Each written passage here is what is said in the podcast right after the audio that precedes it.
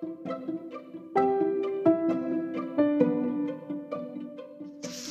day, brethren. I welcome you to today's episode of River of Life. It's my prayer that as you listen, may you be blessed mightily in Jesus' name. On today's episode of River of Life, we shall be considering the topic that says, Go the extra mile. Go the extra mile. Great things often come with great requirements. Nothing meaningful or will be meaningful in achievements that will not come with a price. Every great man and woman that you ever meet or you have ever met or that you ever meet, like I said earlier today, they have one pain story or the other to tell. There's nobody in life that, rise, that rise or rises accidentally. They all went through certain things in their life. They all went to the extra mile. Abraham was called by God, of course, with so many great and glorious promises to back the calling up. Abraham then was already 75 years old, enough to be a grandpa he had cattle, riches, and so many other things that could testify to a successful life, especially materially. In the midst of this, God called him, and God told him he will become father of many nations, even with no biological child of his own at the moment.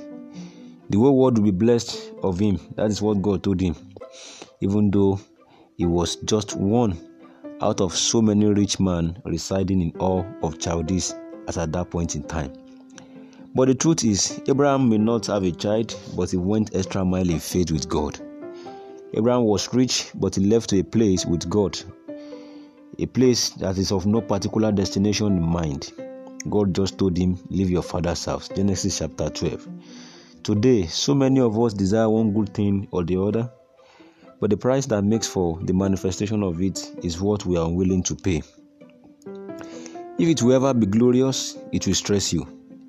If you truly want to get the best out of your life and fulfill your dominion mandate, be willing to go the extra mile, to do the extra, to add the extra, and be willing to make an extra impact.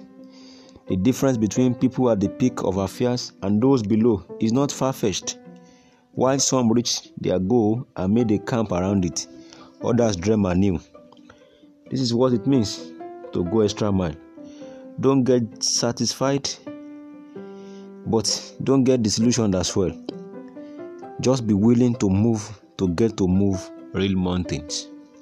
If you must move real mountains, you must be willing to move to move real mountains. Don't stop where you are. There's a place God is taking you go the extra mile. God bless you and thank you for listening. Before I go, there's another opportunity for me to invite you to Jesus Christ in case you have not yet given your life to Him. It says, Nobody that will come to me that I will know why is cast out. In case you want to surrender to Him now, here's an opportunity. Say this simple life transforming prayer with me Lord Jesus, I confess my sin. I acknowledge my sinfulness. I ask you to come into my life. Have your way. Holy Spirit divine, come and minister to me Wash me thoroughly from my sins and help me to live a life with you. And in your eternal kingdom, grant me a place. As from today, be the Lord and Savior of my life. Thank you, Father. In Jesus' name I pray. Amen. If have just said that prayer, I welcome you to a life of light as opposed to darkness.